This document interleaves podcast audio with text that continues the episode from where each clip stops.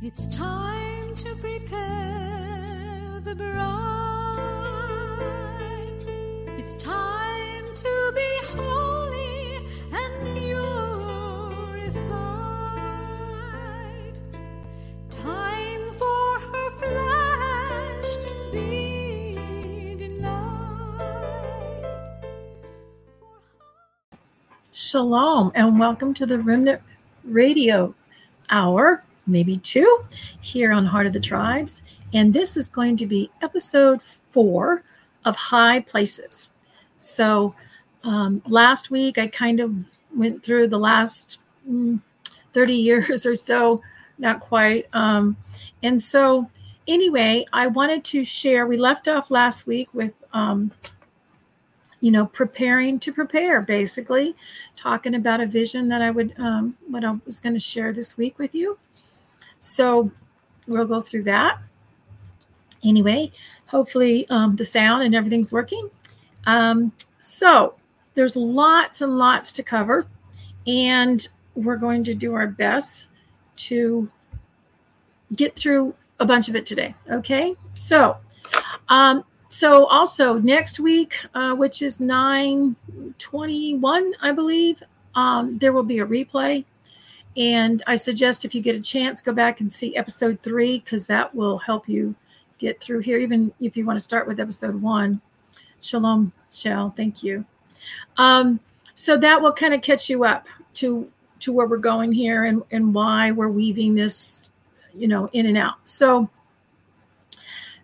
that being said, that I won't be back again until the following week, which is the last of the last Wednesday in September. There may be some things that happen between now and the time I get back. Okay. So for those of you who may or may not know about Shemitahs, we are in the Shemitah year. The last one was, the one that everybody remembers is 2008. There wasn't a lot of scuttlebutt about 2015. However, during that year twice, there was what they call a flash crash in the market. And thank you. And Shel says they're going to replay in the order of the episodes to date while I'm gone. I'll also be gone for 3 weeks for October because we are hosting a Sukkot here at the farm in North Idaho. So I got people flying in and driving in and coming out, and there's just lots to take care of while they're here. Okay, so I wanted to go into the Shemitah a little bit because by the time I get back at the end of the month of I wanted to show you a few things. And I also, if you go on to Heart of the Tribes or my Facebook, Nitzimoshé, on Facebook, you will see I gave a lot of links. In fact, I'll go ahead and try to turn on the banner here and get it going. So I'm going to be referring back and forth to a lot of these things. So I try to share with you some links, so that you can go do more of your own homework and more of your research. And so you also know what I'm pulling from, what I'm doing. And so I wanted to, we're going to be going into a story by Boris Sorokovsky, if I said that correctly. And we're going to be talking about the Russian Revolution really the Russian revival that started in 1917, which as I was rereading it, because I had read this like 20 years ago, I realized 1917 must be a Shemitah, and sure enough, it was. So let me see if I can share here. We'll look at this because we're towards the end, if I understand it correctly, of a Shemitah. And so everybody, if you're reading what's going on out there in the world, they're expecting there to be some kind of crash because a Shemitah is a release. It's a release of debt. It's a release for the stock market. And that can be good or bad, depending on which side of all those things you are on. So let me see if I can share the screen here. And we'll go over to, this is interesting. Now, when I share some of these websites, I really don't know.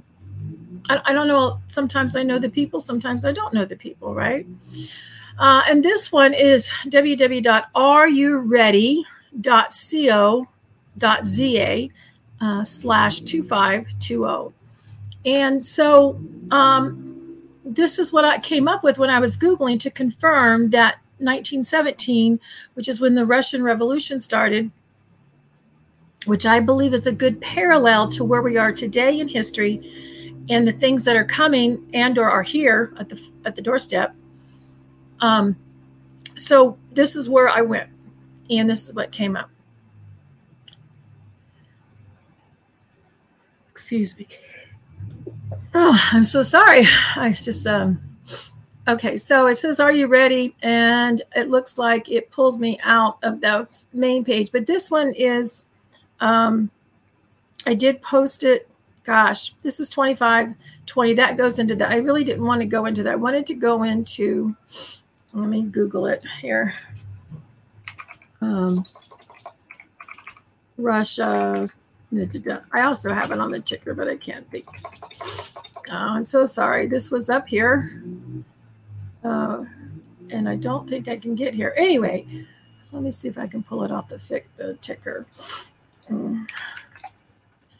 1917 was the beginning of the Russian Revolution, and it didn't really seem that bad as far as persecution went for the people. Oh, gosh, it went up there live, and it's not loading my stuff. Okay, hang on. Here we go. Here we go. Okay. Here we go. Now we're on the right page. Okay, it's same site, though. And my point here, as we're going to go into, as we continue on with this, is that the persecution has been increasing in this country and probably around the world, for sure, because evil is getting more evil. And you know, but when it gets darker, then the light shines forth more, right?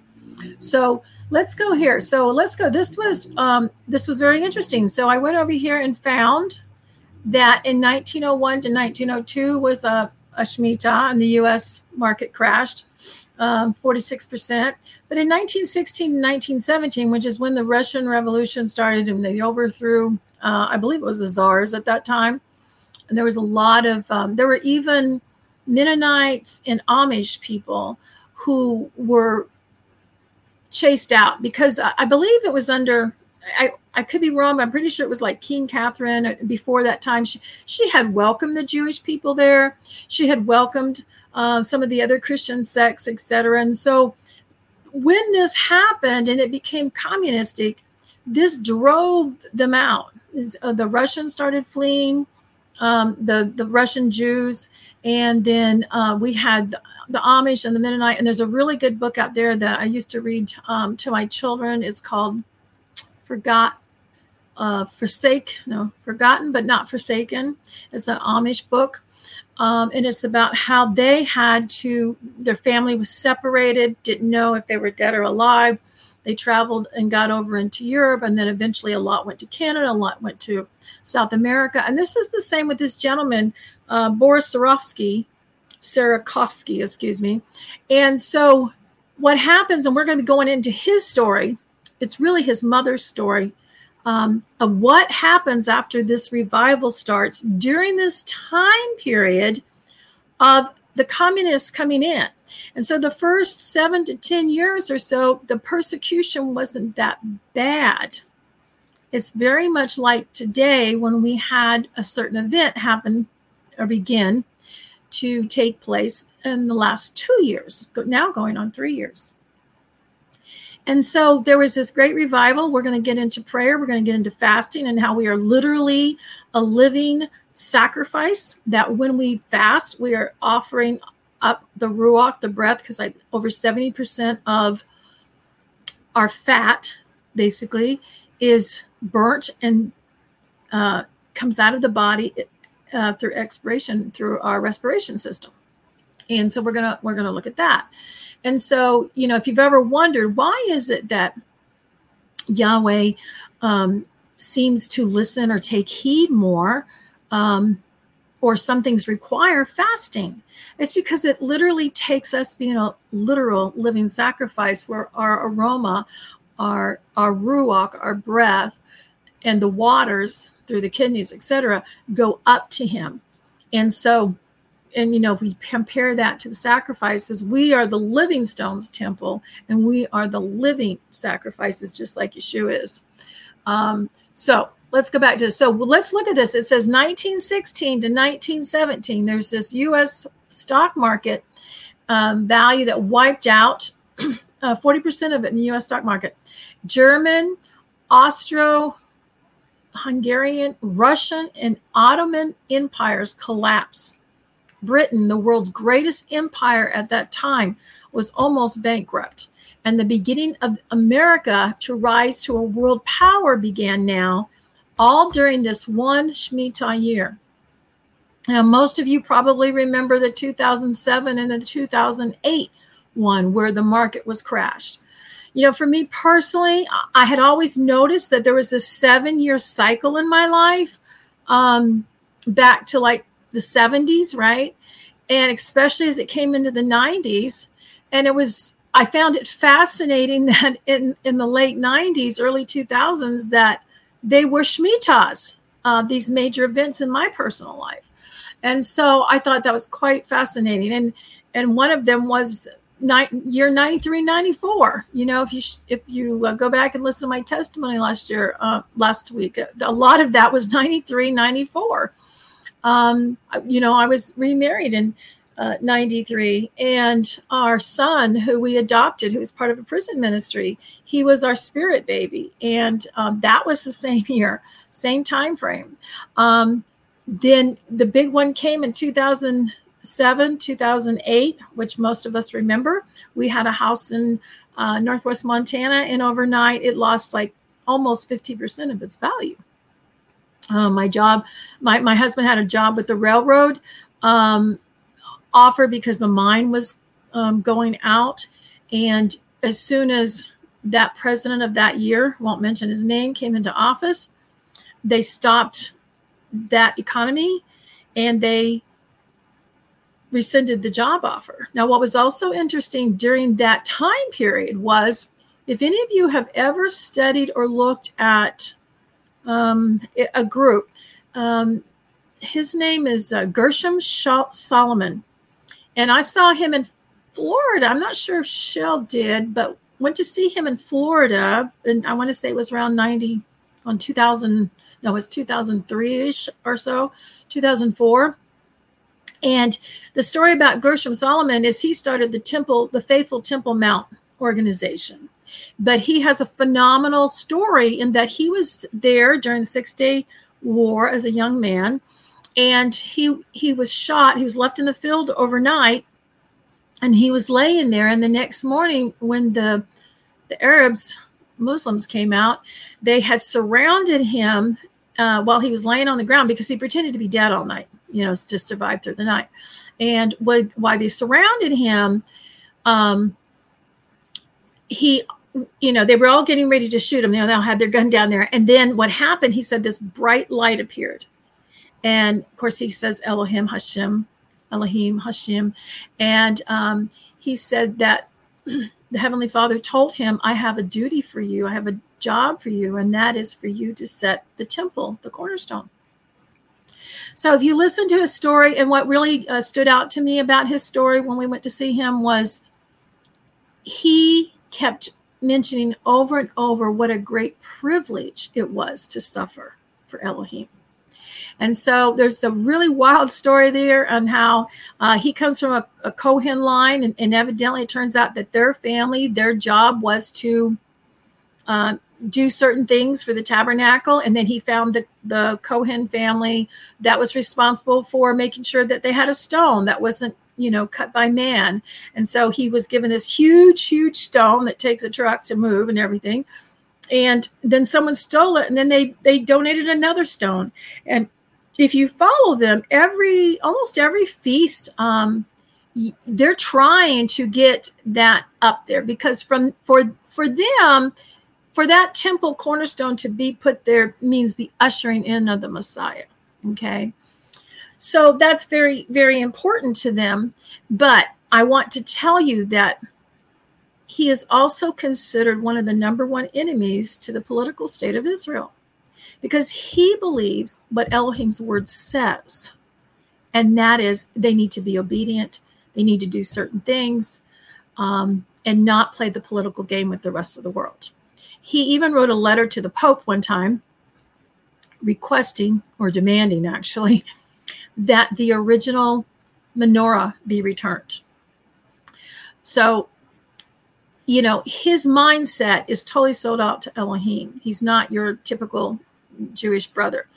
So what was interesting during this period of time was during that crash in the Shemitah in 2008, he was taking another trip to come back to the U.S., and he was coming down through Canada, and they stopped him at this exact same time period when a certain president came into office and would not allow him back into this country anymore. But before that, he went over, he would come over and he'd go to Christian churches and he would teach them about the tabernacle and the cornerstone. And so what has happened during that time frame from 2008, when you used to see or read a lot about that in the Israeli paper, you don't see that anymore. But what you do see a lot of, and who is the authority, is the Temple Institute. And so you have to understand there's different political things going on there. And so that was also the same time period that I learned about Boris Sorokovsky. And that's the story. And I've also given you the link that we want to talk about. I don't know if Boris is still alive, but was very interesting when we went to go plan the Sukkot. One of the brothers that's coming said, I want you to print these for me. I don't have a means to print them. Would you please print these for me? And I said, sure. And then when I realized what it was, I was like, oh, I know this story, right? So I think this story is going to bless you. And we're going to get into that. Hopefully, we should have time today. So I wanted to show you there's a Shemitah. So like they have right here on this page, you know, the question is, what's going to happen by the end of the Shemitah year, right? So there's some things I kind of thought was really interesting. First of all, if you haven't been following the Rosh Hodesh or the new moon renewal that comes every single month, and right now we're in the, well, it depends on which calendar you're on, but for most people right now we're in the 6th month. I personally think we're probably in the 7th for different reasons, but we are observing the 7th month next month. And so here's the deal. We are facing possibly, very potentially, something major between now and this next new moon or this Rosh Hodesh, the head of this month, okay? And it will be the end of this Shemitah.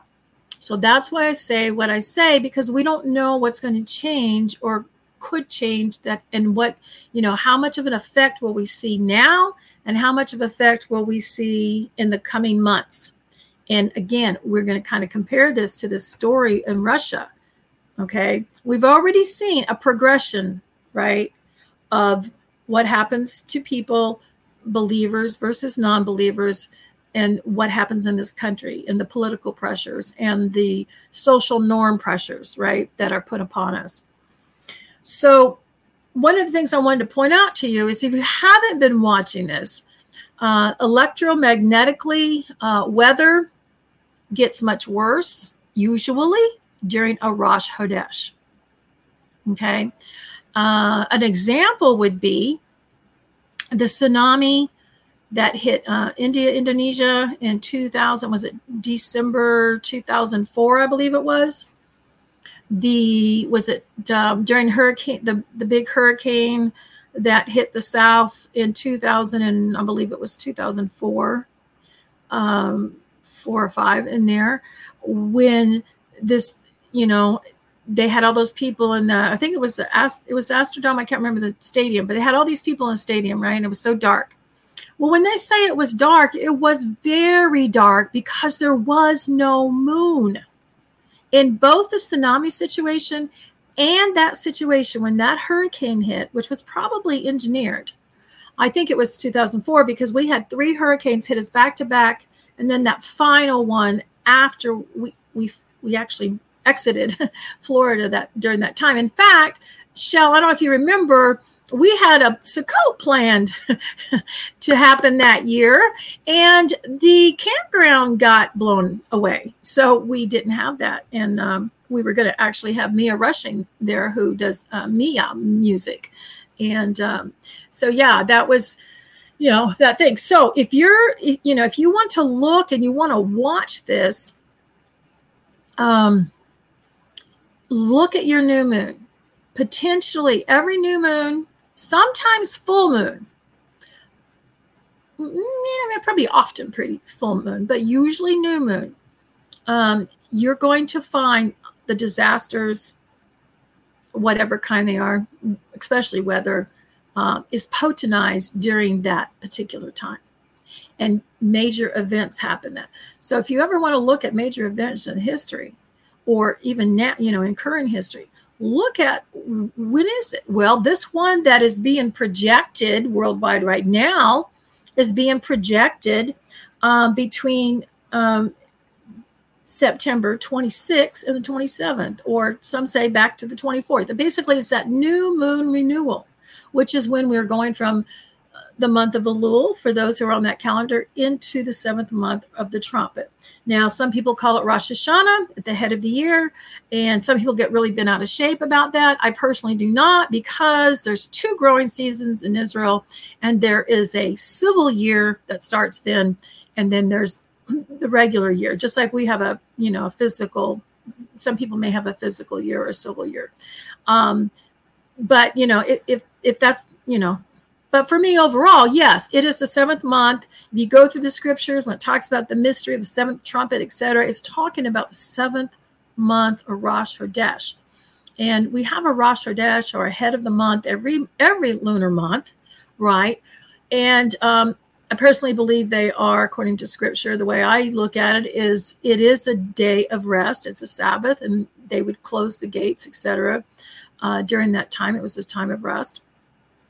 But when we come to the seventh Hodesh, it's special because it's the one that is Yom Teruah. It is the one that begins our mark and our count up to Yom Kippurim, the Day of Atonement, which is our future Day of Judgment. So we're examining ourselves between now and that time. And so we are looking at this, and this is so, I just want to say, you know, there may be something to what is being said because we are in a Shemitah and we are coming into the seventh month, Rosh Hodesh, for those things to be happening.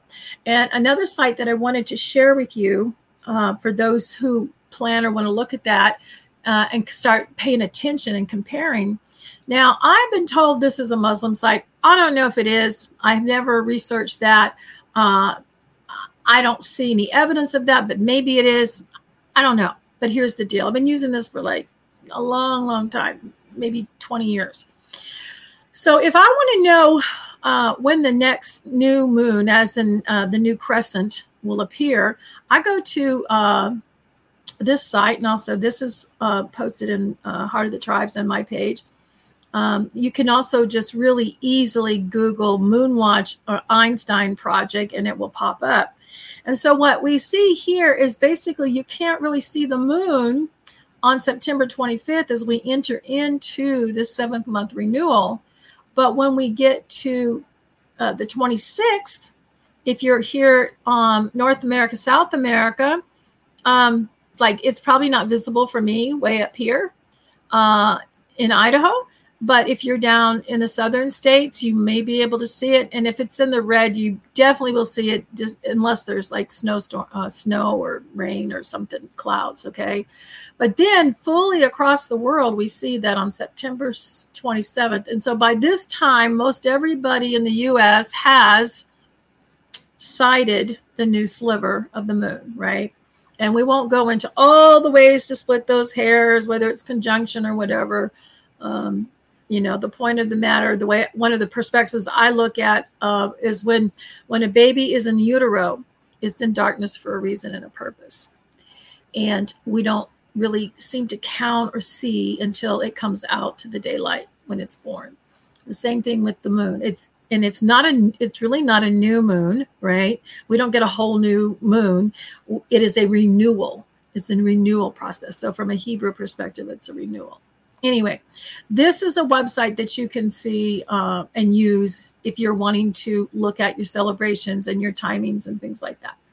So, and, you know, I used to have a moon count calendar. I don't know what happened to it, but you can also go back in time if you get one of those and say, oh, I'm studying a particular date in history, whether it's from the Bible, whether it's from the news, whether it's for whatever's going on, you can go and click in those dates and you can see, ooh, was it a full moon? Was it a new moon? Because, and then you could also get into, I haven't listened to him in years and years, but there is a website, if he's still around, called Jim McCaney. And, you know, I'm going to say that Jim McCaney's probably full of himself, but he supposedly cracked the prime numbers, the code and the understanding of prime numbers. He supposedly was involved in the technology to orchestrate the weather. And he's very anti-NASA. And he, you know, he basically goes into how, you know, he'll do a lot of projections, and he can do a lot of calculations, projections without a computer. That's kind of mathematical mind he has. And so sometimes you just have to listen to his science and then put it together with the scriptures. And it's very fascinating. So let's see where else we can go here before we get way into this.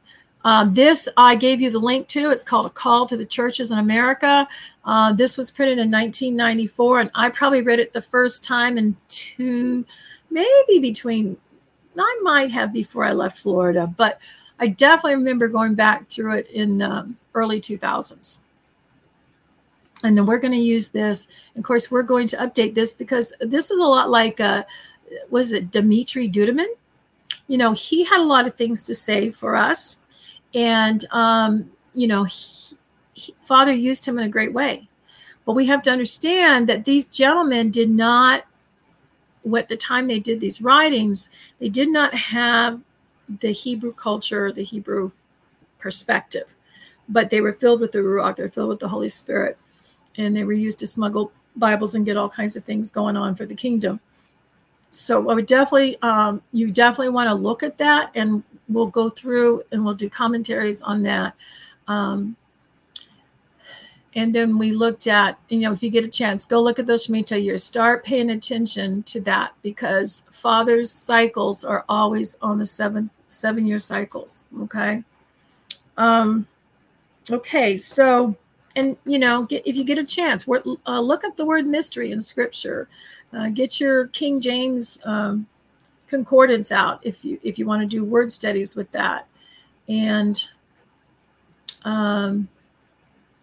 where I'll be weaving in and out of here is from Luke 21, particularly 21:36, where it says, "Watch ye therefore and pray always, that you may be accounted worthy." Or deemed entirely deserving, but not so much in the fact that we deserve it, but so much more in the fact that you're worth the price that Yeshua came for. That's, I mean, whether we like it or not, he thought we were worthy enough to redeem and take out of our sins and pick us up off the ground.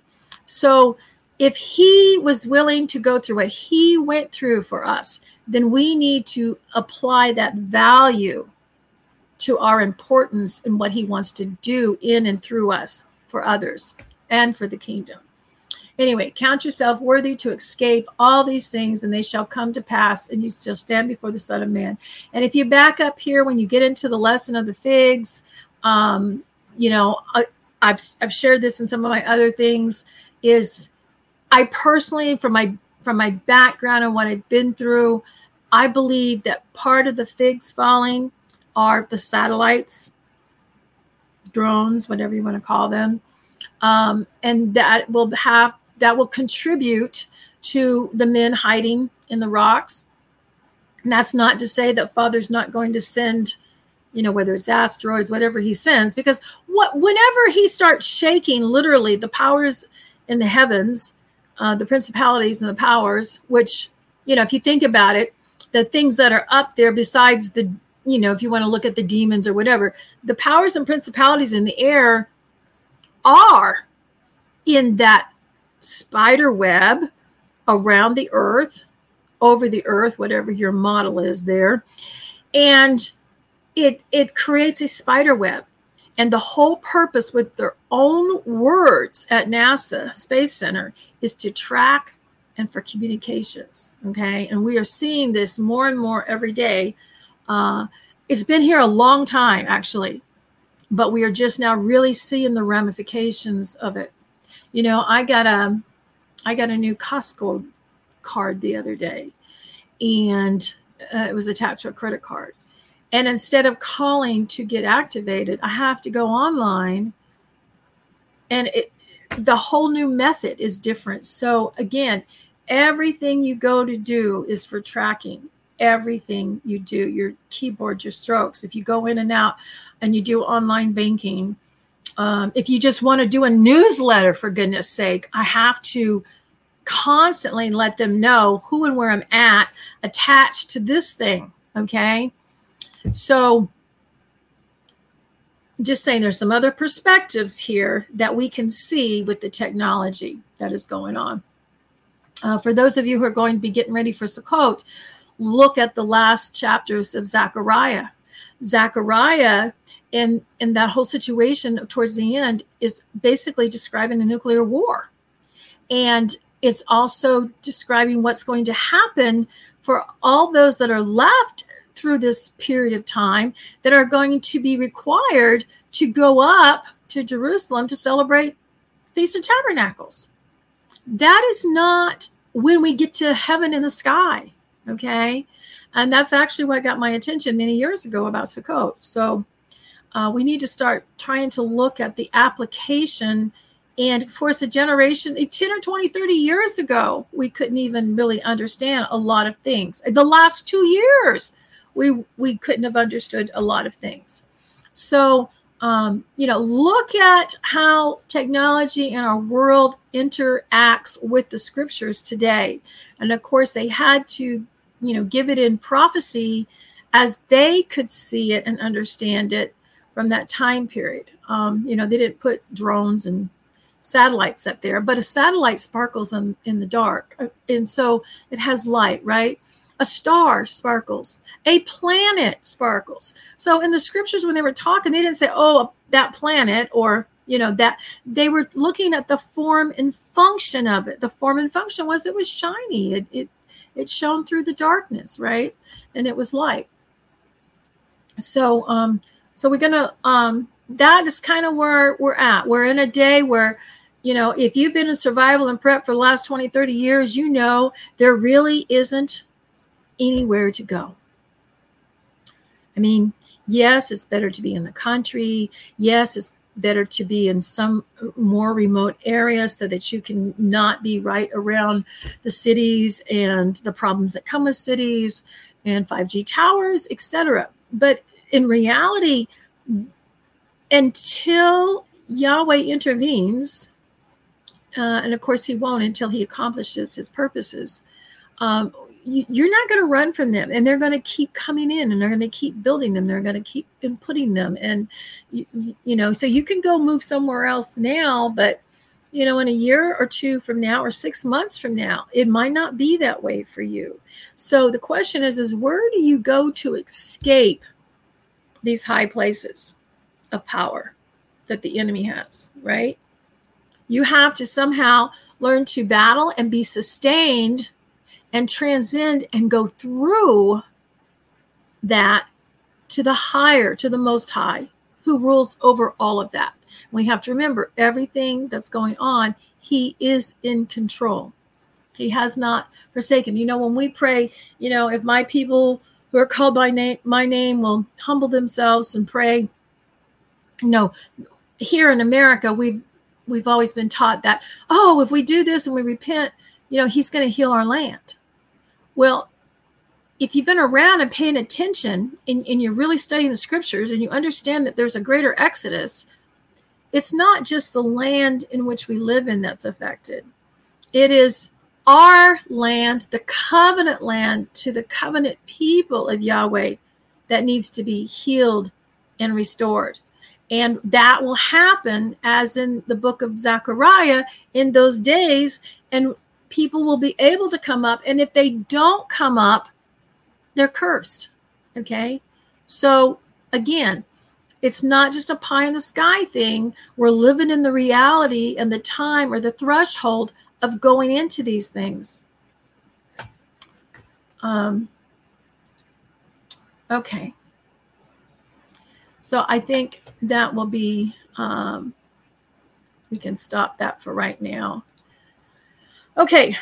So before we get into Boris and his testimony here, and then we'll get into all the other stuff in the other shows, I wanted to go back and say, I told you that in the last show that I was going to share with you the next dream revision that I was given in Florida. And basically what it was phenomenal. That's the one thing I'm going to say. It was phenomenal. I think I was asleep, but it was as if I was awake. And all night long, my eyes, they were just seared into my eyes, was the map. And it was a map of the United States and Canada. And at the time, I was living in Florida, okay? And Yahweh put his finger like this down over the map.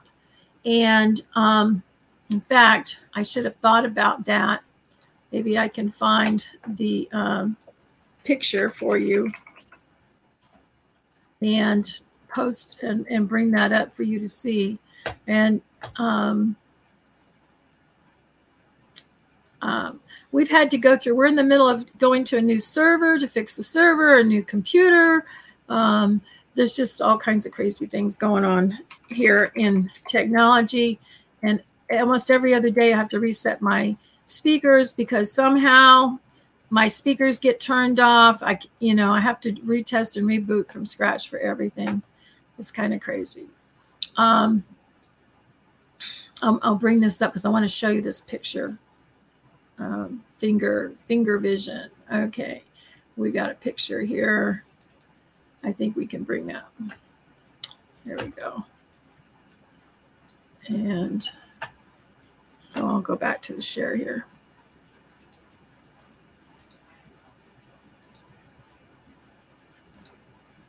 Okay, so as you can see here, and I'll try to close this other stuff out. All right. So basically in this finger vision, what had happened was all night long, all I could do was stand there and stare at this thing. And so I studied the boundaries and the borders and you know, that's all I could do. And what I heard the Father speak to me was, this is my finger of protection, and this is where you and your family will be safe. And so, so I had that imprinted in my mind. About, I don't know, maybe a week later, 2 weeks at the very most, we went on a homeschool field trip to the Orlando Science Museum. And while I was standing there in this one room, from the floor to the ceiling was a quarter of a globe in 3D. And it had, and when I looked up at the top, it was North America. When I looked up there, I saw, oh my gosh, the finger is marked topographically on a topographical map. So if you can get topographical maps and you're here, so here's the finger. This is exactly how I saw it, okay? Now, I won't go through all the things and all the battles that it took to get set free, to be able to leave and go to that finger. But it happened, and it's happened 3 times. I have been in and out. The last time was just this year. But I knew that it came over to the Continental Divide over here through Montana. It took up the North Idaho Panhandle, and it took a sliver of Washington State, which is interesting because when you really get in here, then you see the watershed, etc. Now, there was another book. If you can, Nita Johnson, Nita Johnson, And Winds of Change. She had a book called Winds of Change. If you can actually even go on the internet and type that in, and you'll see maps pop up. And if you see that map pop up, you will see that this particular area is one of the areas in her prophetic dreams and writings that seems to be safe. Now, what I found fascinating back then was, I haven't seen any since because I haven't been really looking, but I saw back in the early, right before the 2000s, after that vision, was if you were in the New Age camp, they had maps of safety that were the exact opposite of what the believers and the people who were having prophetic dreams. So I thought that was pretty fascinating. Anyway, long story short, through all the miracles that it took to get here the first time, I went to the store. And you have to understand, in Northwest Montana, Walmart's 100 miles away, at least, depending on where you lived, where we were. And we were living off grid then. So it's probably more like 130. Anyway, so, when you go to town, you got one grocery store, maybe a caddy store. There's a few things, but it's not like you would be hopeful that when you get there, you're going to be able to find a book on flowers.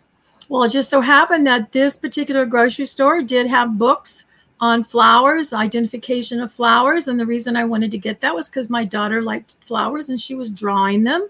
And so, I was going to have her journal and draw. So I walk up and I see this book on the shelf in the grocery store after all that we had to go through in the battle, custody battles, all these things we had to go through to get there. I turned the book over because the front of the book was Plants of the Rocky Mountains. I turned the book over and what did I see? I saw the topographical map right here, and I have outlined it in red, but here's the really freaky thing. I put my finger on it and it fit perfectly. So for me, that was like many confirmations of Yahweh telling me, you're here, you were, I brought you to, and all the different things that had that. And if you're interested in that, you can email me and I'll share that with you. I've shared it with people through the years. What's really fascinating is there's lots of people up here in this panhandle area on both sides, into Montana, into Washington, who know and or have had dreams and visions. Maybe not. I've never heard any as specific as this one, but they know that this is an area of refuge for them. And so this area is filled with, in fact, it takes 2 to 3 hours to go to the border, more like 3 in this radius, to the Canadian border. And I can tell you that since 1997, when we started investigating and moving to this area, we have gone from, like, we knew a handful of people that were Torah keepers preparing for the return of the Messiah, to now in some of the gatherings for the feasts, because most people up here don't regularly attend a congregation. It's mostly home churching. Most people have, they have some kind of homestead lifestyle. So they don't just leave their animals, etc. But I would say the last couple of times, they'd say there was 500 to 700 people attending these events in this little panhandle area. And that means we're not pulling over from the Montana side, and we're probably not pulling over from the Washington sliver. And there's lots of those who don't show up. And so that is how it has just grown and mushroomed in this area. And I would venture to say, with the different places that I've gone and taught, and the things that I hear from the different congregational home church leaders, that I would venture to say there's at least 2,000 to 5,000 in this area, and more coming all the time. So Father will call some of us to go to certain areas. And so I implore you to just really, search him, search his heartbeat. What does he have for you? Where does he want you? What is your plan and purpose that he has for you to further his kingdom? That's what's important. You need that personal relationship with him so that you know where he's calling you to. So that, in a nutshell, without going into all of that stuff, and I do share, it needs to be edited really bad, but I do share what happens. We came all three times because we knew we were supposed to be here. And all three times we did not have a job. It was by faith. You may ask, why did we leave? Well, the first time was because we were drawn back to Florida to fight a custody battle. And I kind of shared with that I had to fight the attorney who was hired to let that little boy get a divorce, and they made a movie out of it. The second time, and so we were separated for 5 years from our dream and calling, and that was really, really hard. Then we went back, and the mine collapsed where my husband worked, so we had to find a job. We found a job over from Montana into the Idaho border, and we were still within the finger, but all the ministry and work that I was doing predominantly was over in Oregon.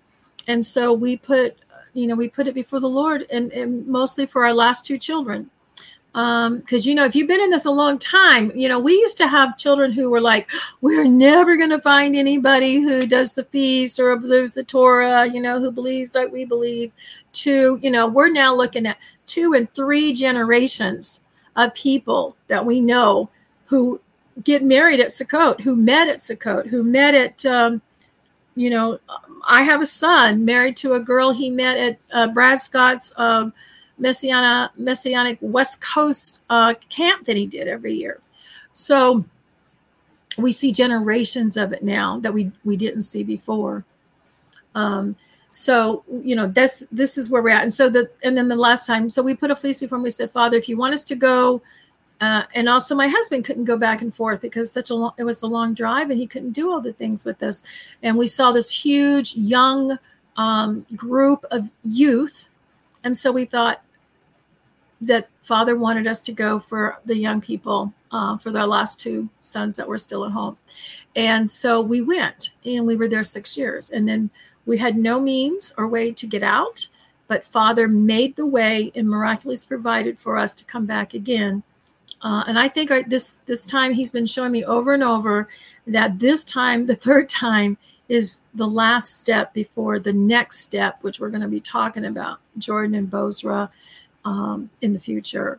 So, during that time also, I was reading and studying that there is a King's Highway.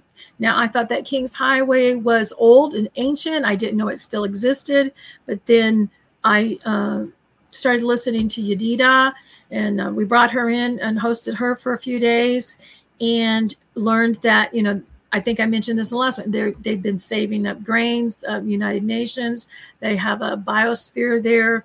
The Bedouins have and know that the sons of Israel are coming back. I've had dreams of being in those Bedouin tents. And then in 2014, when I heard Eddie Chumney mention a group of people that were there, that really perked my ears. And then Kimberly Rogers, who used to be on, I think she still is actually on Hebrew Nation Radio when I was over there. And so they went, and then more people went. And I've met and known more people who have gone there.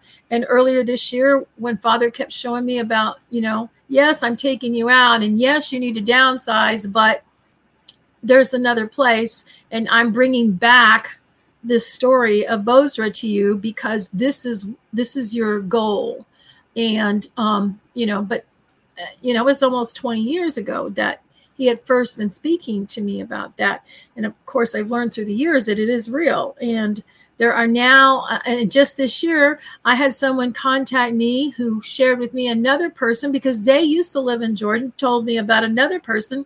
And so I'm sharing with you their website called The Call to Jordan.com. And I would encourage you to get their book. It's an online book, and read it. I shared this with Shell on one of the shows I did, I think, Walking in Torah show about Bozra in the sky, in the heavens, which is, I believe, actually Cancer, which is the sheepfold. We need to relearn the biblical aspects of the stars in the heaven, which I believe originally were oaths and signs that you would read in the heavens, just like we read ancient Hebrew. And her son from that website, Amy Ryan, one of her sons, actually, I haven't got to get it yet,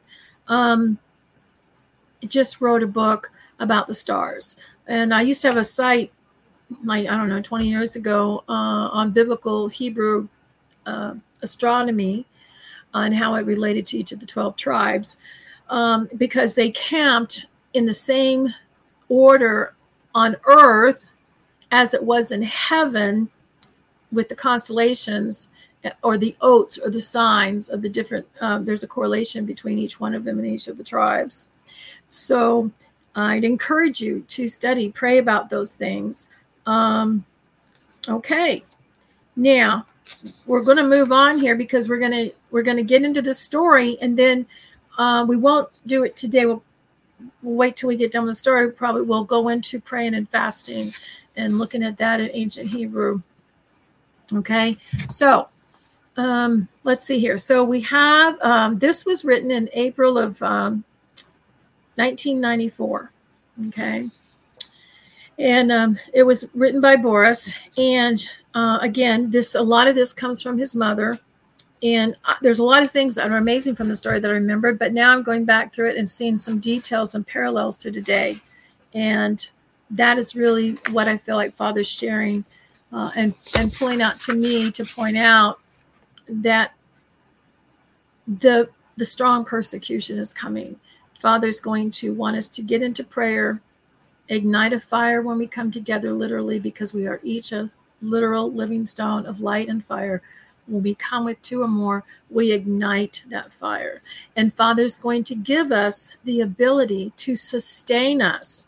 We might not have jobs, but he will have provision, and he will sustain those that are faithful and to bring us through. Will there be suffering? Probably, sure. You know? When do we think that we can't share in the suffering of Christ, the Messiah, Yeshua? Okay, that is, you know, if you, in my opinion, if you cannot get into the suffering with your Messiah, you're missing the true gospel. The true gospel, there is suffering. But through death, as we lay our lives down, through suffering, as we surrender, we will embrace and become empowered to overcome, just like Yeshua.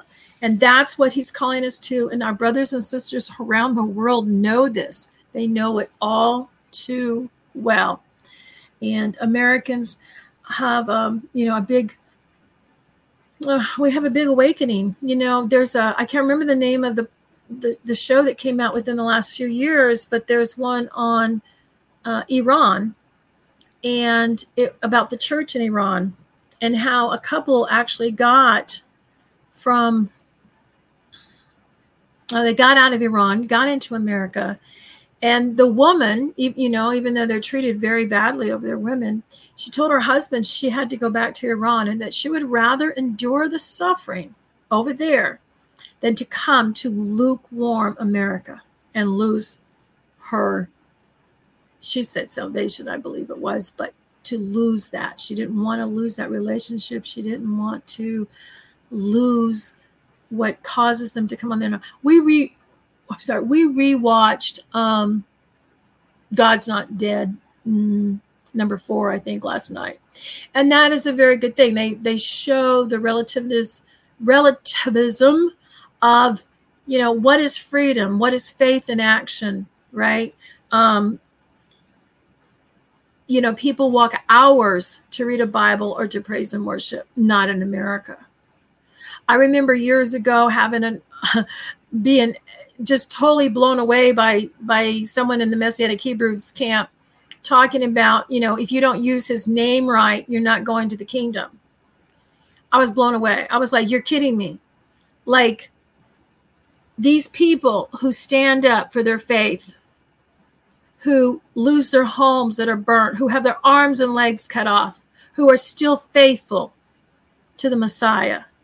You're going to tell me they can't enter, but we in America who are fat, which means We have plenty, which relates to shemen and oil, the overflowing.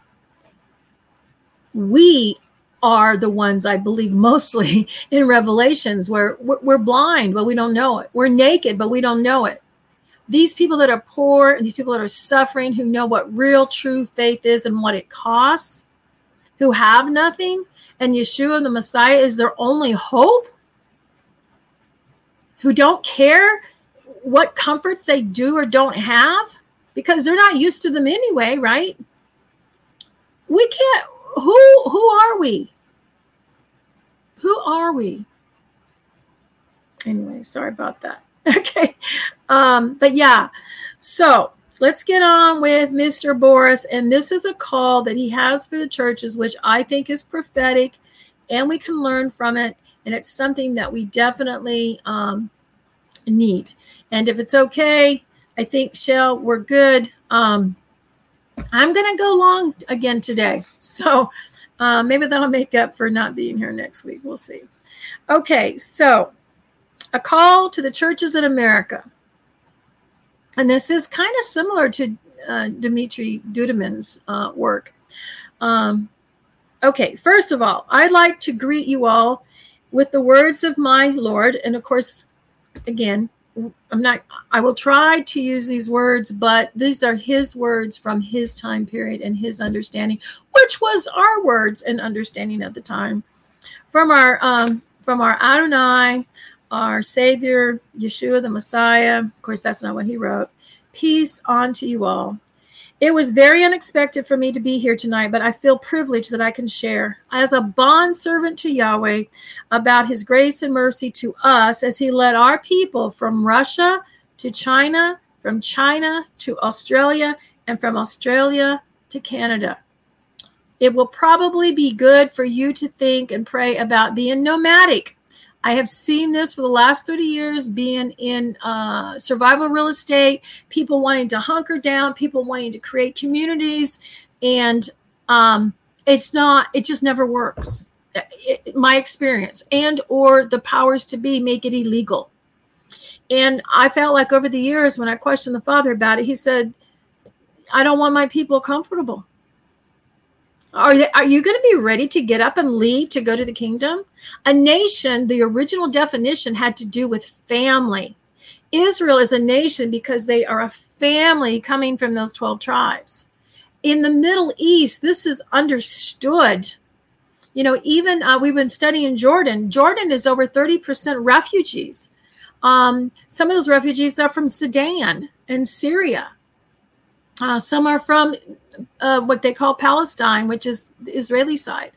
And when you listen to them and you look at them, you know, they still connect. They are so strong with family bonds, and they're so strong with their village, their communities. We do not have that here, which I think is one of the reasons why Ephraim at large can argue so much, because we just don't think we need each other. If we don't like it, we go to a different church. Now that we don't do church in the building so much with the church, mainstream pagan church, you know, we just go and create our own thing. Or we come on the internet and we blast somebody, right?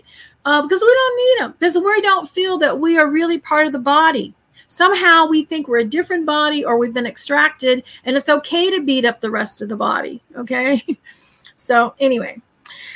Oh, by way of introduction, I would like to share quickly where we come from. As we go around North America continent and around the world ministering about the message of the last days, people quite often ask, what is your nationality? And I say, I'm not sure myself anymore, because I was born in China on the way of this exodus that they had to go on in order to survive and listen to the Lord and be obedient. And I had Ukrainian parents. We spoke with the Ukrainian language at home and the Turkey language in the streets, playing with Turkish children as young boys. And then we spoke Russian, Ukrainian, and Chinese in school, because that's the kind of school we had. And now I've been fighting 20 or 30 years with English. So I'm not really sure anymore what nationality I am, but of course he knows he's from the nation but may not define it in that way at that time period, that he's from the family and the covenant of Yahweh, okay? Because the kind of school we had. And now I'm fighting with English. So I'm not really sure anymore what nationality I am, but if you want to be honest, now again, this is his terminology. He doesn't have the understanding of being from the nation of Israel. He said, I am a Jew. He doesn't understand that Jews are Israelites, but not all Israelites are Jews, right? But that's his understanding. That is who, I mean, I know when I first came in, where else was I going to go to? I was going to go to the Messianic Jew to learn from, right? Even though we were treated like the redheaded stepchild, that was okay, you know, because they viewed us as Gentiles. Anyway, so you say, how come? Because I am a son of Abraham by faith, and my country is heaven. My kingdom is of heaven. So I'm not fighting for any nationality. I'm not a racist defending this one or that. And Christ, there is no race, but newborn men and women of Yahweh and Yeshua the Messiah, saved and washed by his blood. And it also becomes very hard sometimes as we go around and minister. Everybody wants to know, what is your denomination? What is your affiliation? What church do you belong to? And Yahweh taught me to speak only from the Bible. And I love the word, and I want to share the word of Yah and nothing else. So I'll answer the question from the Bible only. And so I say, I belong to that denomination which was in the days of the apostles. I belong to the Antiochian church because they were Gentiles. Now, again, he doesn't know or have the understanding that a lot of those Gentiles were actually Samaritans who were actually from the northern tribes, who was actually Israel. But that's okay. We're looking at the spirit of this message. So my denomination is Christian. And they say, well, everybody's a Christian. I'm sorry, he says. I beg your pardon. Let's check with the Bible to see if everybody is a Christian or not. And I read that the only denomination, the only true faith was one faith. And that was the apostolic faith that was established by Yeshua himself in the days of the apostles with the signs and miracles following. Now, I will have to say this. Coming from being raised as a military brat who only knew there were three services, Protestant, Catholic, or Jewish, and only attending church on, Easter or Christmas Eve because my parents didn't normally go. I had one grandmother who was a Methodist and one grandmother that was a Baptist when we visited, so I knew those were Protestant. It wasn't until I went to a throw-off of Calvary Chapel in Southern California, and I knew, nobody told me, I didn't even know there was such a thing, really, that there was the Holy Spirit there, okay? So I understand what it's like not to know all the denominations or to look at them, but to look at the spirit behind them and the signs, wonders, and miracles. And, of course, a lot of us came out of what we call the thrills, chills, and goosebumps of the Pentecostal or charismatic churches, right? And there was a lot of things that were wrong, but there were a lot of things that were right. And for a lot of us who came into the Torah movement for a good 10 or 20 years, we quit walking in the signs, wonders, and miracles. We quit walking in the words of discernment and prophecy. We quit walking in the laying of hands and healing. And it was actually taboo, because we were trying to do all the liturgy and all the different things like Brother Judah. And I don't think we're going to make Brother Judah jealous, okay? It's going to be with the signs, wonders, and miracles, with the power of Yeshua, the Messiah, that we also still adhere to and try to obey the rules and instructions of life, which is the Torah, okay? So the true church is one faith, and I know in heaven there will be one faith also. And anything in between that apostolic faith and the faith in heaven is just a bunch of fences and crosses and cross fences and barricades and different divisions. It's all man-made. It's not in the word. So excuse me if I don't belong to any of them, he says. I belong to the first denomination, which we will call Christian, which, again, I think if he, you know, and maybe he's there now, who knows? I think if he kept digging back and Father would reveal to him in this time period that he would understand that he was Israel. So if you are satisfied with that, we'll leave it at that. That's just by way of introduction. But people usually leave me alone after that because they really want to know what denomination I am. But it has nothing to do with the denomination. Yahweh did not intend any denomination, but it's man-made, just branching away, and lots of energy is spent in just branching away and defending denominations instead of the truth, which is Yeshua, the Messiah, which is in here in the Bible. So we're going to turn to the word of Yah now, and after that, we will go into a little bit of the background and sharing about the mercies that Yahweh has and how he dealt with us in Russia and in China. So this will be chapter 2 from Judges, and I will read word for word from my old-fashioned Russian Bible, and you can check if that's what it says in your English Bibles. We'll start in verse 6. And so Joshua let the people go, and they went away to their own houses and their own area in order to receive their inheritance of the land, which is also the covenant betrothal gift, really, the land. And so at that time, the people were serving Yahweh all the days of Joshua, and the elders and those who had all seen the mighty works of Yah, which we had performed in Israel. But when Joshua died, son of Nun, the slave of the Lord, my Bible says slave, he says. In your Bible, it probably says servant. You know, this reminds me, and we need this reminder. We are all slaves. You will either serve Yahweh or you will serve Hasatan, or you can serve yourself. But if you're serving yourself, you are serving Hasatan. You did not create yourself. You are not a God. You are not Elohim. You belong to your creator. And this other person came along who was created or being. And so we do need to look at ourselves as bond servants.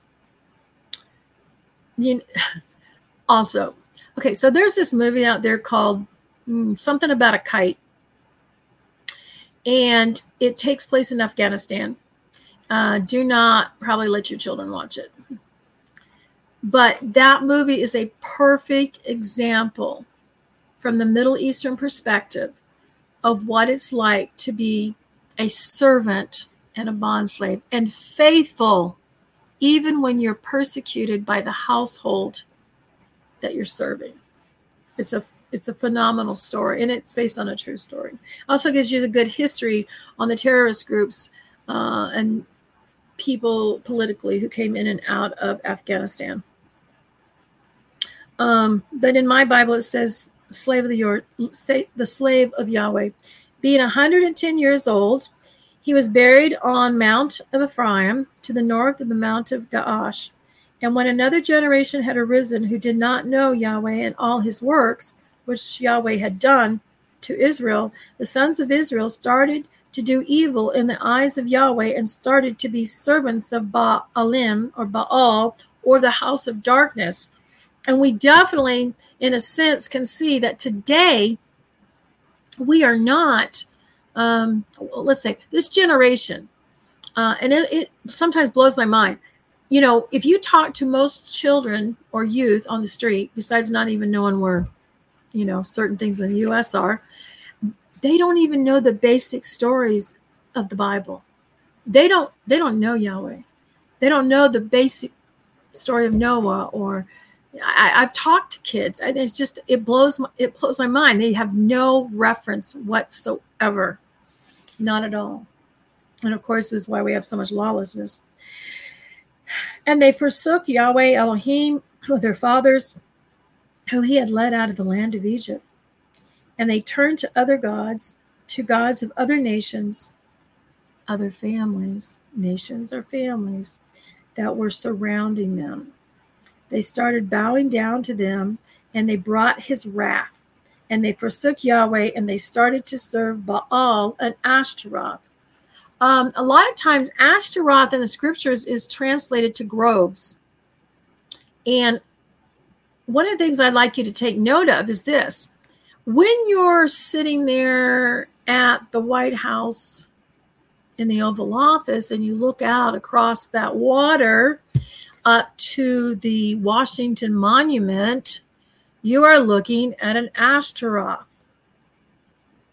If you drive across this country now in many cities and places, you will see that Tower Ashtoreth, which is also like the center of the pinnacle in the Vatican, is also sitting on both ends of your bridges.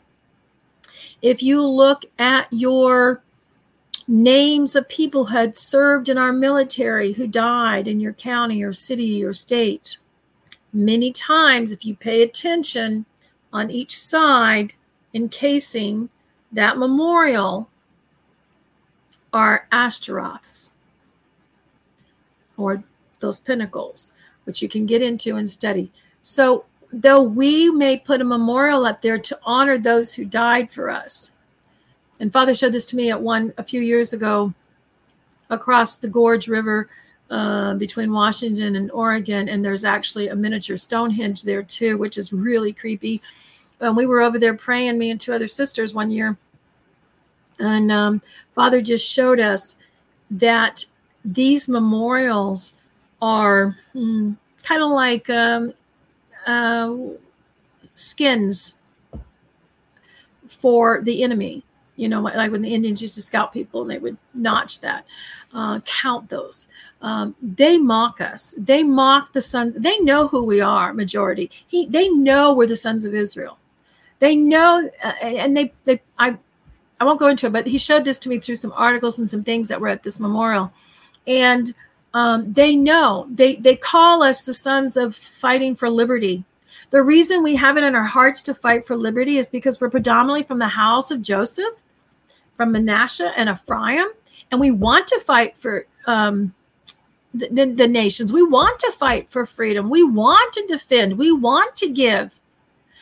But the enemies and the powers to be who have all these MASON places in every little town, who have these little symbols and who put these things up, it's a mockery to them. They're not looking at it with the same perception, the same eyes that we have. Okay, sorry, got on another tangent there, but yeah. So we're going to the word now, and after we go a little bit, we'll be sharing about the mercies. Okay, so I am a slave of the Lord. Okay, we went through that. And then, so we have this generation, they don't know. Yahweh's reading from the book of Joshua. And for the second portion of scripture, we're going to turn to the New Testament, which is in chapter 18 of Luke, beginning with verse 1. Yeshua told a parable about prayer, that we are always to pray and not to faint, saying, in one city there was a judge who did not fear Yahweh or the people. And in that same city there was a widow who was coming up to him saying, please defend me from my opponents. But he did not want to do that for a long time. But then he said to himself, even though I do not fear Yahweh and I'm not ashamed of people, I'm going to help this widow because she does not give me peace, so she will not come and bother me. May I suggest to you that we are not petitioning the throne enough because we are still too comfortable. In the book of Exodus, Yahweh bowed and acted upon when the cry of the people were great in unison. We are not great in unison.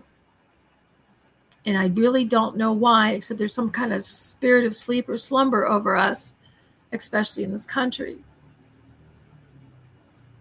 And Yahweh said, are you hearing what the unjust judge is saying? Would not Yahweh protect and defend his elect who are crying to him day and night, even though he is tarrying to help them? I say to you, he will send help and protection soon. But when the Son of Man comes, will he find faith? And when you read that word faith, think of not this abstract thing. Think of the hardcore concrete idea of what it looks like to be faithful. Will he find faithfulness in spite of the trials and tribulations when he comes? That's the question. This passage speaks about prayer, about perseverance in prayer, and about his elect, and about the last days and the coming of Yah. And there is a very sad note in the end of this saying, but when the Son of Man comes, will he find faith or faithfulness in the earth? Yes, he will find many Christians when he comes, but will he find a living faith in Yahweh and his word and his plan for the church or the called out ones of Yah? So in my infirmity, I'm going to share how Yahweh has shown mercy to Russia, and he will show mercy to those who are living in all the countries. In particular, most of us are talking here, but we do have those in other countries. So this isn't just America, right? This is everywhere, wherever his people are. The revolution took place in Russia in 1917. Insert, it was a Shemitah. And Russia was in for 70 years of atheism and darkness, and the authorities fighting against Yah. May I also suggest that as of January, February 2020, we have entered into the same thing. So Yahweh, in his mercy, in his providence, decided to send a helper to Russia to put up a standard and bring the light of the gospel to Yeshua. Now, let me make an insert here. There's a little side note, but I think it's important. You know, most of us come from, and we're taught all the time, that the gospel is about salvation. It is about, we have been set free from the penalty of death for the wages that we deserve of sin. But if you go back and you read that, and that's all true, if you go back and read that passage, what happens? I'll even try to pay attention and let you follow here.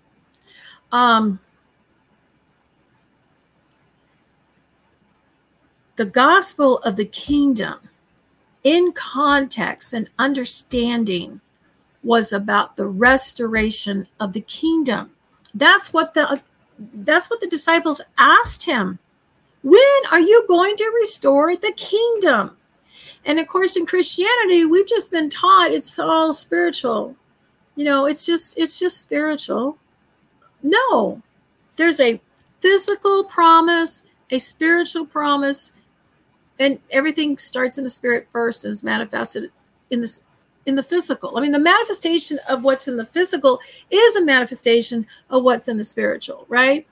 So understanding about the northern tribes and the southern tribes and the deliverance and all those things that those people as a nation, as a family understood is one of the things that is major, that has been restored to us believers today who embrace Genesis to Revelations and the rules therein. So it's about the restoration of the kingdom, not just in spirit, but in the days for those who are going to live and see the return of Yeshua, the Messiah. And gosh, it's been almost 30 years. And more so keeps coming back to me through the word and through things that I'm seeing is I knew the day was coming. There's only going to be one place to go. They're going to gather all of believers or drive them to one place. There will only be one place to have refuge because the entire world will go dark and is wicked. And we've seen this, and we're in the beginning throes of this. And I think we're a little bit numb to it because we don't really want to face the reality of it. Because then most people think, oh, no, we're not that bad. We got a long way to go. It's going to get better. We're going to rebuild. We're going to fight back. I don't think so. I think we're in a worldwide situation. If it was just regional country, I'd say, yeah, okay, maybe you're right. But we're talking worldwide of what is going on and being revealed for the last couple of years. So it's about the restoration of the kingdom. Whose kingdom do you belong to? You're not just Chinese. You're not just Russian. You're just not Ukrainian. You're just not American. You're not just from Wales or England or Canada or Brazil or Colombia. You belong to one family, one nation under Yah. And there's a covenant land to it. And so he sent one man from New York. And he was filled with the Holy Ghost, the Ruach HaKodesh, set apart spirit. He sent him to Russia. He was a Russian man from New York. And he came to Russia and he started to preach the apostolic message, the message of salvation, the message of sanctification, of holiness, of being set apart, the message of dying to sin, crucifying the flesh, the message of repentance, Teshuvah, and the message of entering into the blessing of Yahweh. How do we receive the blessing of Yahweh? We walk in his Torah. Blessing, literally in a pictograph and contextual manner, means to bow down on your knees and draw water to feed or drink from. To draw from the living waters, to Baruch. You know, if you have a name Brooke or Brooks, it probably comes from Baruch, okay? You're a blessing, and you want to walk in those blessings. How do you get those blessings? By walking in the Torah. Torah is light. Torah is Yeshua. Okay. Okay, so they sent this Russian man from New York. And there was an outpouring of the Holy Spirit and the power, the dunamis power of Yeshua, the Messiah, the Holy Spirit. And there were miracles, and they were able to be performed when Yahweh's people sought his face. Again, we need this. We need to learn from this, and we need to get there. The people in Russia at that time were simple people. Most of them were farmers, hardly any education. And I would say that today, that is the majority of people, even if they've graduated and gone to college, they are pretty simple. They do not know how to think. They don't know how to use logic. They don't know how to critically think. But they're edumacated, very much so, right? So, yes, we should aspire to be educated, but do we need to be educated first and foremost in the word of Yah and how to live, not how to make a living, but how to live. And Yahweh will provide, because if we seek the kingdom first, he adds all those things on to us. That's why I think we're also in the days, we don't need to be praying about a job. We need to be praying about, Father, how do you want to provide for me? How do you want to sustain me? The rules and the methods are changing. We've got to get out of our old mindset. Now, He might provide a job. He might also provide a place for you to live that doesn't cost as much, so you don't have to, maybe you can become self-employed. We've all got to find a way, and we may all end up in a FEMA camp, shipped over somewhere. Does that mean he's not providing for us? That he's not sustaining us? No, it's just maybe not the comfortable way our flesh would like it, okay? And again, anything that happens to us in the flesh, if we are in him, it is for our good, that we might learn his statutes and his Torah, that we might get rid of the dross that is within us.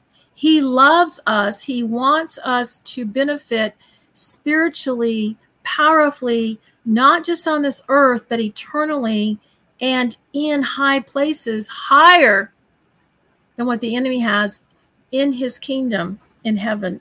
Remember, on earth as it is in heaven, so that we can have this transition between earth and heaven. How do we communicate with him? You know, we have this earthly presence, but we also have this way to tap in that he comes to us and we go to him in the heavenly realm. The people in Russia at that time were simple people. They were mostly farmers, hardly any education. So the message was believed. They didn't have a lot of science to argue or false deception of science.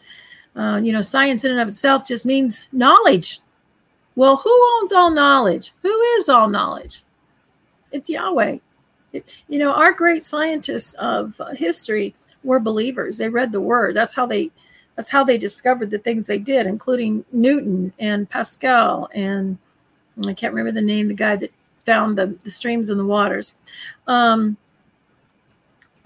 The revival broke out in Russia, and then it spread like wildfire. So what, because again, we have one spark of a man with the Holy Ghost filled with literal light in the spirit and in the flesh. He comes and shares, and then it's other people pray and they meet together, and these fires, these households or these living stones of fire come together. And so it started spreading through many towns and villages. And so within 7 to 8 years, within a Shemitah, after Yahweh sent the man to Russia, the revival took place over all of the Ukraine and all of Russia, and all as far as to the Ural Mountains, which ran north and south to divide Russia mainland from Siberia.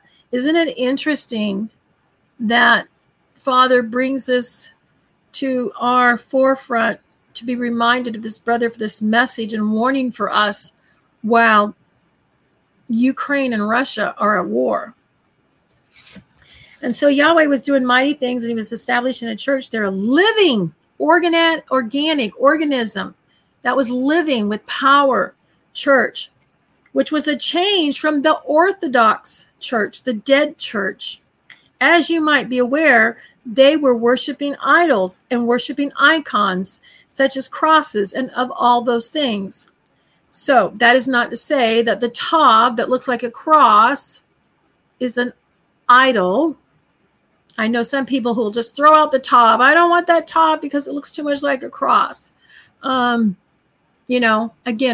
we're not holding up the tav to worship, but it is a sign and a goal of the Aleph, the first, Yahweh Elohim. So he's going on. He says, so there's this big change going on. These people are coming out from the dead Orthodox churches. So there were many thousands of people coming to the Lord Yahweh through a simple message with the power of the Holy Ghost, like in the days of the apostles.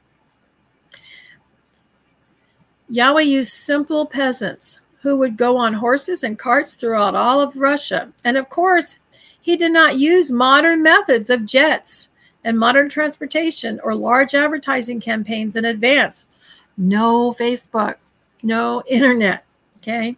And I'm not judging America, he says. I'm just comparing how Yahweh did it in Russia, because my mother was a living witness to that revival which took place, and she was in it herself. She is still alive, and she's in Canada with us. And she related many of the mighty things that Yahweh did for his glory in Russia, saving hundreds and hundreds of thousands of people in Russia. Wouldn't you want this to happen in your country, wherever you are right now? I believe he's going to do this. He's going to prepare us. He's going to prepare the harvest. But my question is, how bad does it have to get? How much persecution do we need before we get it right? And before we cry out in unison for him? So what Yahweh did was this. He would pick out one man here and there by the Holy Ghost. And he would tell them to fast. Again, fast and pray is going to be really important in this message. And then Yahweh would tell them the name of the village, the name of the street, and the name of the person to whom they should go. Just like in the scriptures in the New Testament, especially. Yahweh knew who was to be prepared in that village. So these brethren would go there, and they would find the man and the house. He was ready and prepared by Yahweh to receive the message that was being sent. They would start preaching the message, and before you know it, in the whole village would gather together, house by house, because of the Ruach, the Holy Spirit. Because they were not eloquent people with mighty speech. They were just simple people, farmers, but they ministered in the power of the Holy Ghost like the simple fishermen in the days of Yeshua, Christ Messiah. They were preaching the gospel not in their own might, but in the power of the Holy Ghost. So the whole village gathered, and before you knew it, most of the village would come to salvation to Yah. And there would be repentance, Teshuvah. They would be drinking vodka and idol worshiping, and then they would become empowered with the Holy Ghost, and miracles would take place.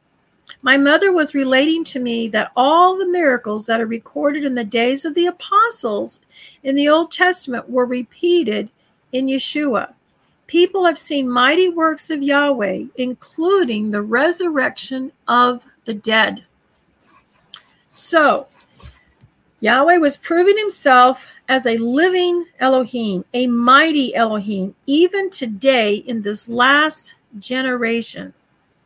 A generation of unbelief, a generation of darkness. So this was a direct working of Yahweh in Russia. So my mother was sharing with me that this revival was spreading through the land, and the people were being really blessed because they did not have Bibles, because there were no printing presses to take care of the need of the word of the Lord in Russia. There were no printing presses. There were some Bibles brought in from the West, like France and England, that were printed from the 18th century. But those Bibles were very few and far between. But Yahweh had taught them by the Holy Spirit, by direct revelation and visions and angels, and by the word of prophecy. I heard Lauren Shell talking about the spirit of religion the other day. And this, you know, you can throw apples at me. You can throw them because they hurt worse than tomatoes. But here's the deal. The true and living word of Elohim is not the piece of paper and the words in your Bible.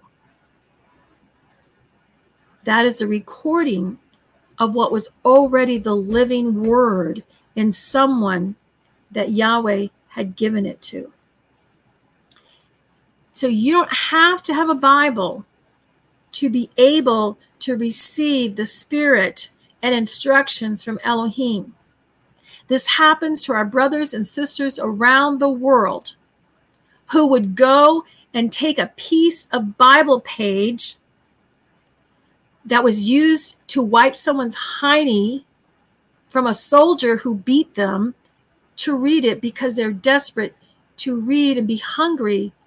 But why would they do that? It's because the living Elohim within them, the spirit, already showed them and taught them.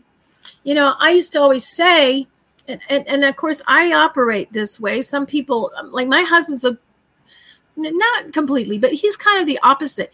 He reads it on the paper, and then the spirit brings it in. I'm kind of the opposite.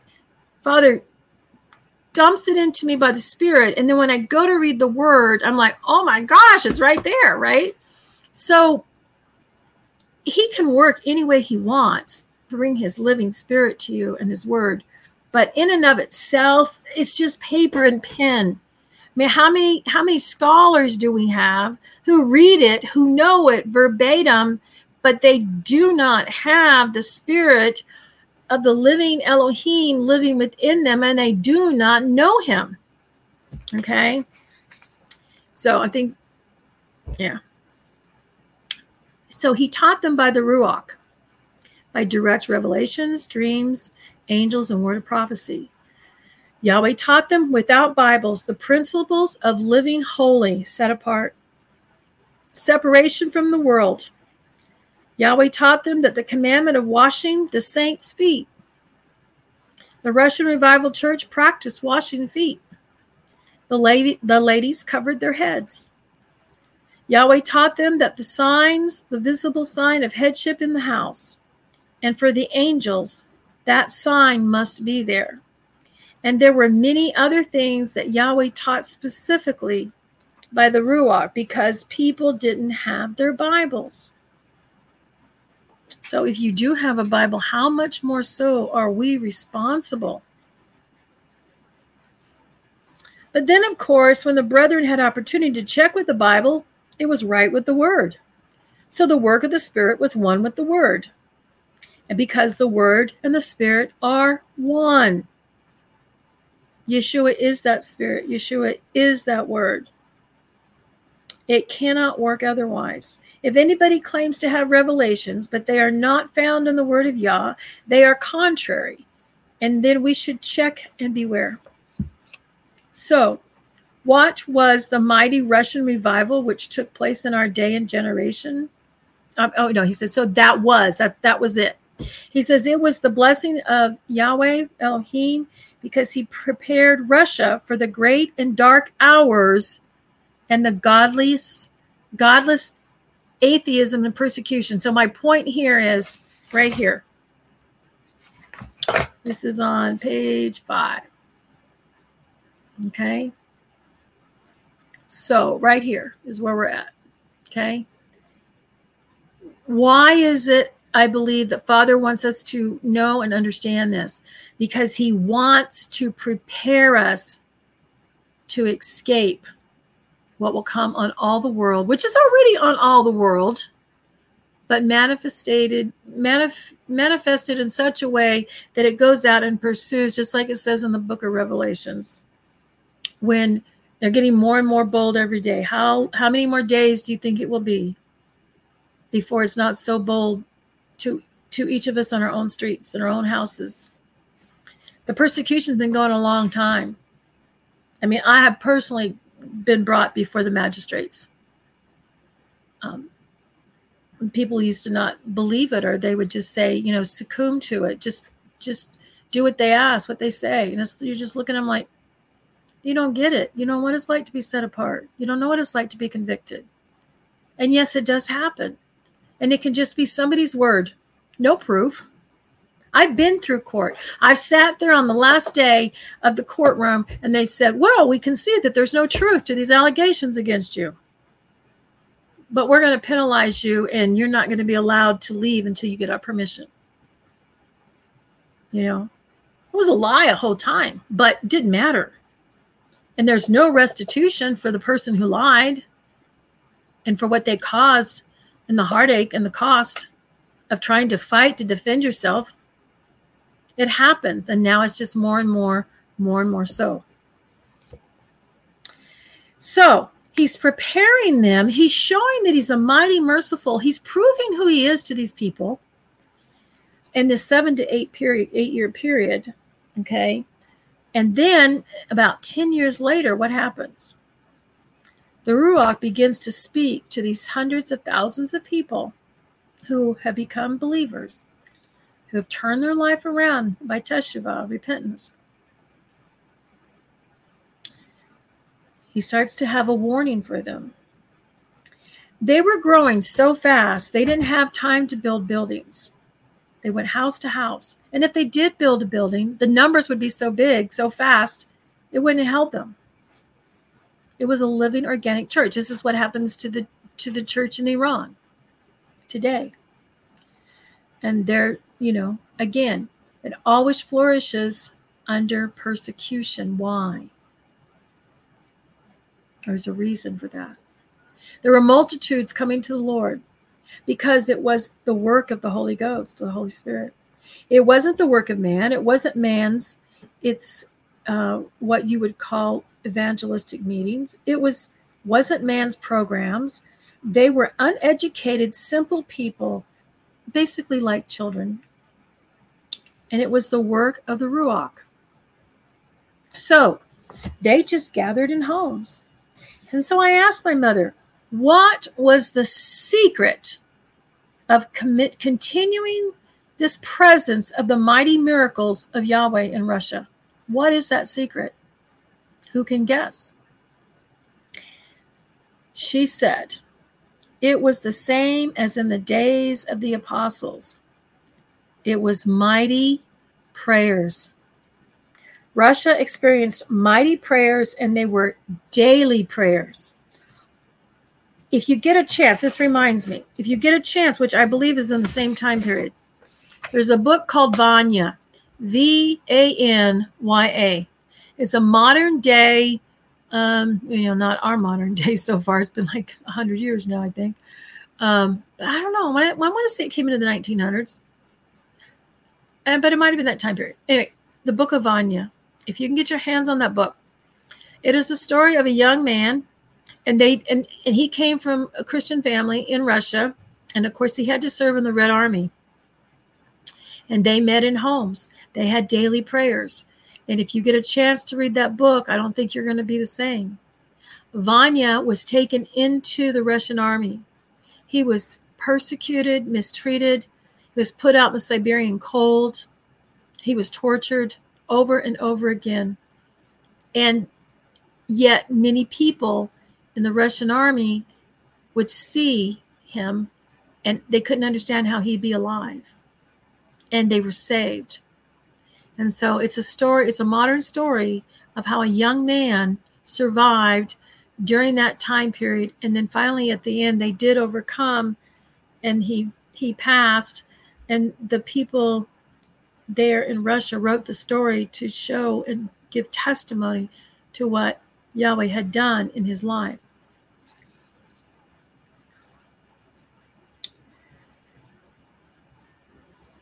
And she said to the same, okay, so they had mighty daily prayers, and that's what was going on in what Vanya was brought up in. Russia experienced mighty prayers, and they were prayed daily all over the villages. Whenever the groups gathered, every night there were prayers. They didn't sit around watching TVs and movies. They were praying. And to pray 2, 3, or 4 hours was nothing. That was nothing unusual. Mighty prayers with Yah speaking. Yah rebuked.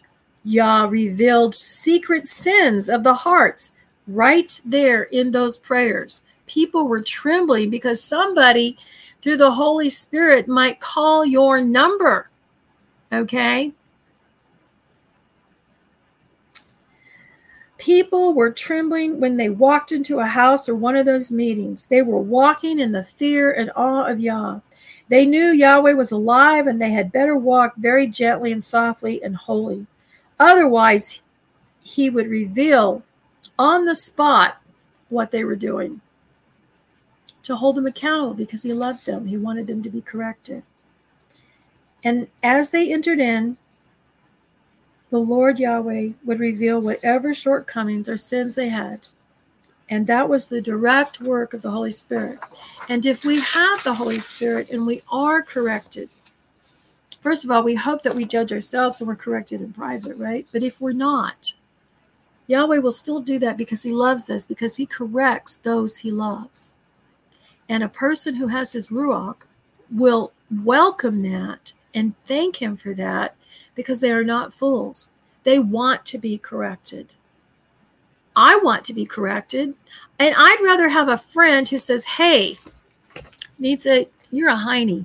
You know, what you did, what you said is wrong. Then the friend who speaks kindly to me, does kind things, and then speaks behind my back. We need true friendships. We need true accountability. About 1928, so this is about 10 years later, Yahweh starts to speak throughout all those groups in Russia about the future days to come. Again, I think this is where we're at in our history. And Yahweh said by the Holy Spirit, my children, there will be great starvation coming to this land. And after that, great bloodshed and much suffering in this country. My children, whoever will believe my voice and obey me, I will lead you out to another country. I want to deliver you and save you from great suffering, which are coming upon this land. And this is like you tell your children, hey, listen, I want to save you some pain. I want to save you some heartache. Listen to my counsel. But if you don't, you're going to suffer. And it's hurt me to see that you're going to suffer. And many times as parents, we don't require discipline or set boundaries because we don't want to hurt watching them go through that suffering. But that's not good either, because we are not doing our children any favors. You know, look at the prophet He didn't discipline his children. And that was not a good outcome for him or his children or the people, it just wasn't good. So that was the voice of Yahweh coming independently throughout all of Russia. Many people had heard the same message about the days to come when that message came through. So there was confirmation. At that time, people were living very freely, even though it was during the communist regime. Where are we today? We still seem, for the most part, to be living pretty freely. Very state to state, but it's really good here in Idaho for the most part. But it's not that way in Oregon. Anyway, so because it took the communists 16 years to get in power and gain their strength and basically set up their infrastructure. Again, where are we today?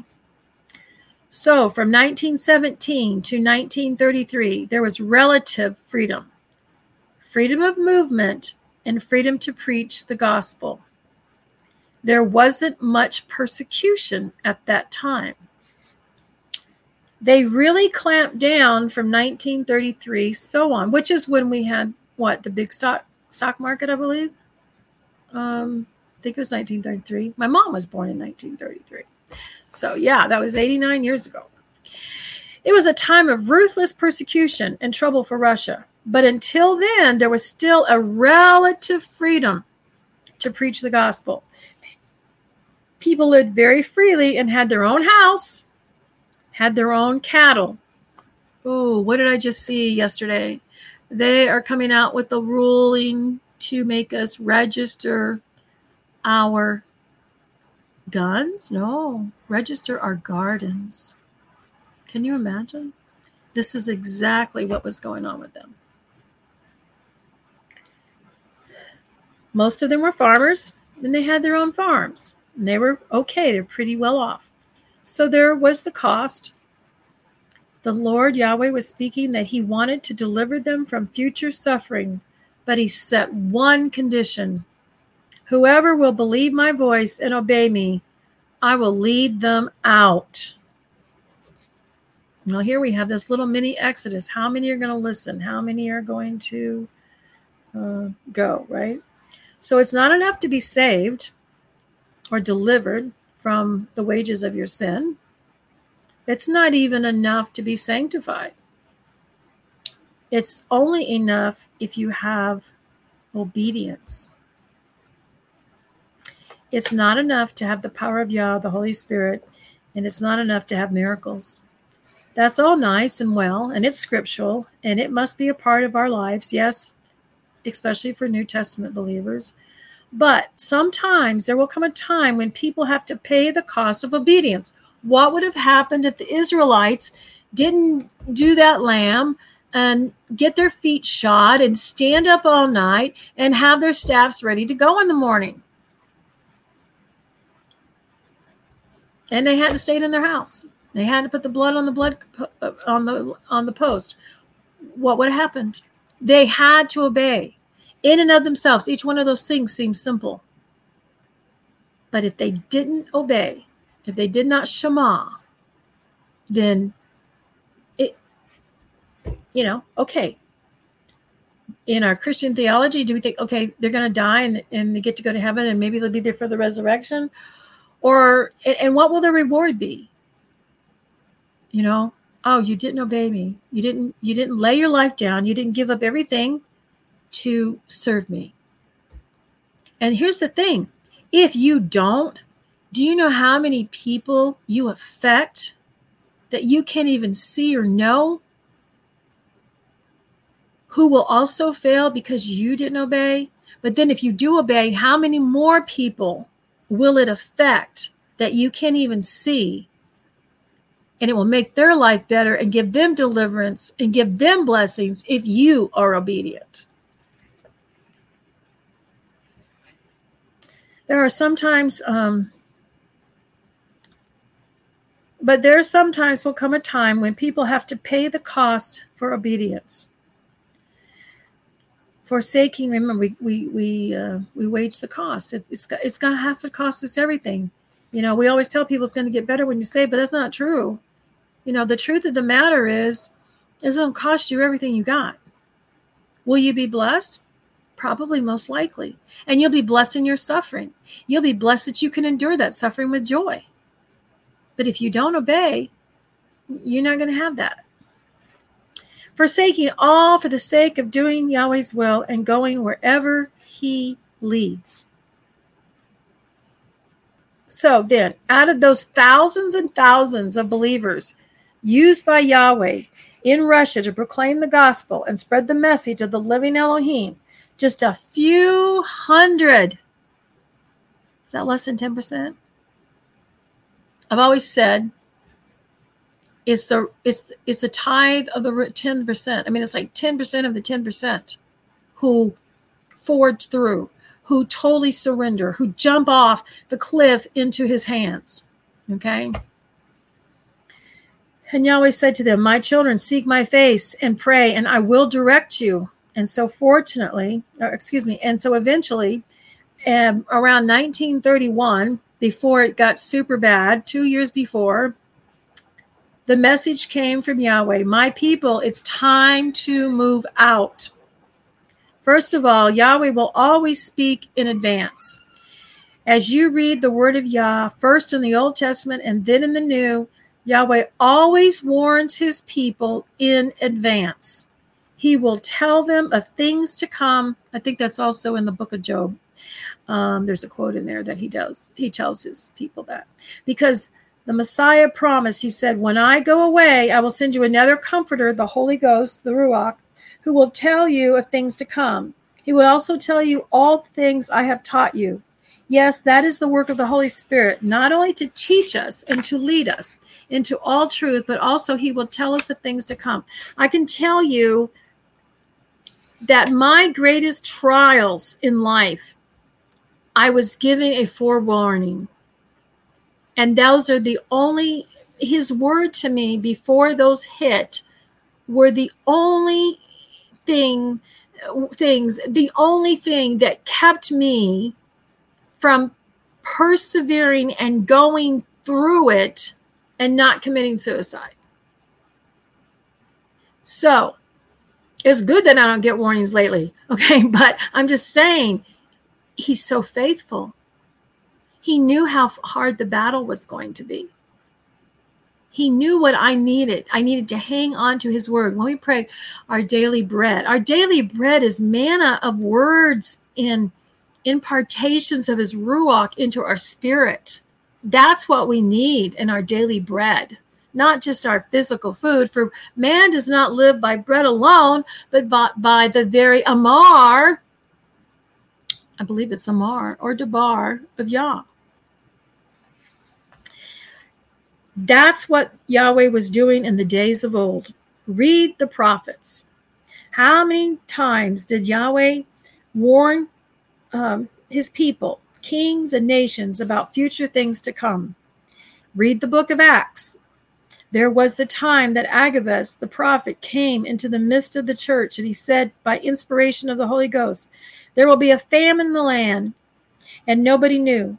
Everything was fine. The food was still plentiful at the time, and Yahweh knew it was coming. The people of Yah were warned by the prophet through the Holy Ghost in the New Testament age, this dispensation, that there would be a famine. And so the people of Yah were able to prepare for that and do necessary things, as you read in the book of Acts. The same Holy Spirit warned the Apostle Paul, don't go to Jerusalem, because bondage is waiting for you there. Who knew? Who knew that? Nobody but the Holy Ghost and Yahweh himself. So then we see our living God right in the Bible, speaking, teaching, rebuking, and calling to repentance. But as well, he will tell you of things to come. He will warn the people of the future events. He always wants to save us and lead us and protect his people. And that was the same case in Russia. So in 1931, the call of Yah came. He said, my people, now remember this is 2 years before it gets really bad. My people, get ready to move out. there was just a few hundred people that were praying and said, "Yah, we will go wherever you lead us." Because then Yahweh warned you, then it's time to seek his face. If he warns you of future things to come, if he warns you of any danger, that's really the time to fast and to pray and seek the will of him for further instruction. So they were praying, and Yahweh said to them, "My children, this is the next city you must go to." Being farmers in Russia with horse and buggy, they did not have cars. They did not have trucks. And even now, Russia is still backward in many ways of machinery on the farms. But anyhow, at that time, it was just a horse and a buggy. And there was just one central railroad through Russia. So anyhow, Yahweh told these farmers, who never traveled more than 100 kilometers in their lifetime, maybe to the next village on a horse or a buggy, to these farmers, Yahweh said to them, "I will move you out to another country." If we are, in fact, being prepared and called to another country, into the wilderness of the scriptures, not just the many camps of wilderness, but the wilderness of the scripture, it will be a different country. It will be just like Abraham. Abraham had to go forth, and we may have to go forth. And that was about the size, that was about the area of Kiev. Which is in the central Ukraine and a little bit south. Some groups from there in that area were praying and fasting and heard Yahweh tell them to move to the next city south. You see, they didn't get all instructions all at once. They got a few at a time. The story goes on. Some of the parts that I remember is that during that time there were gypsies, and they purposely did some things that didn't make sense. And when they thought that it looked better to go left or to go right, they heard the Lord say, "Go to a different direction." They took I think it was a cow, and so the soldiers didn't stop them because they thought they were just roaming gypsies, okay? There's all these miracles that happen. And so when we come back in 2 weeks, we will hopefully get through most of the rest of the story and all the miracles that they went through and how they were led step by step, not knowing anything but the next step, okay? And so we'll go through that next time. And I want to thank you all so very much for being here today. I want to wish blessings on you all and a great sense of introspection as you're going through this month of Elul and the preparations for Sukkot and the new Rosh Hodesh, the Feast of Trumpets, will happen and occur before we meet again. So whatever comes our way, remember the King is on the throne. He's orchestrated and allowed everything to happen for our good, for those who are called and love him and serve him. So I will stop sharing the screen now, and I'll take all this off. And I just, again, thank you so very much, and blessings. And may your garments always be white, and let your head lack no shemen. Shalom.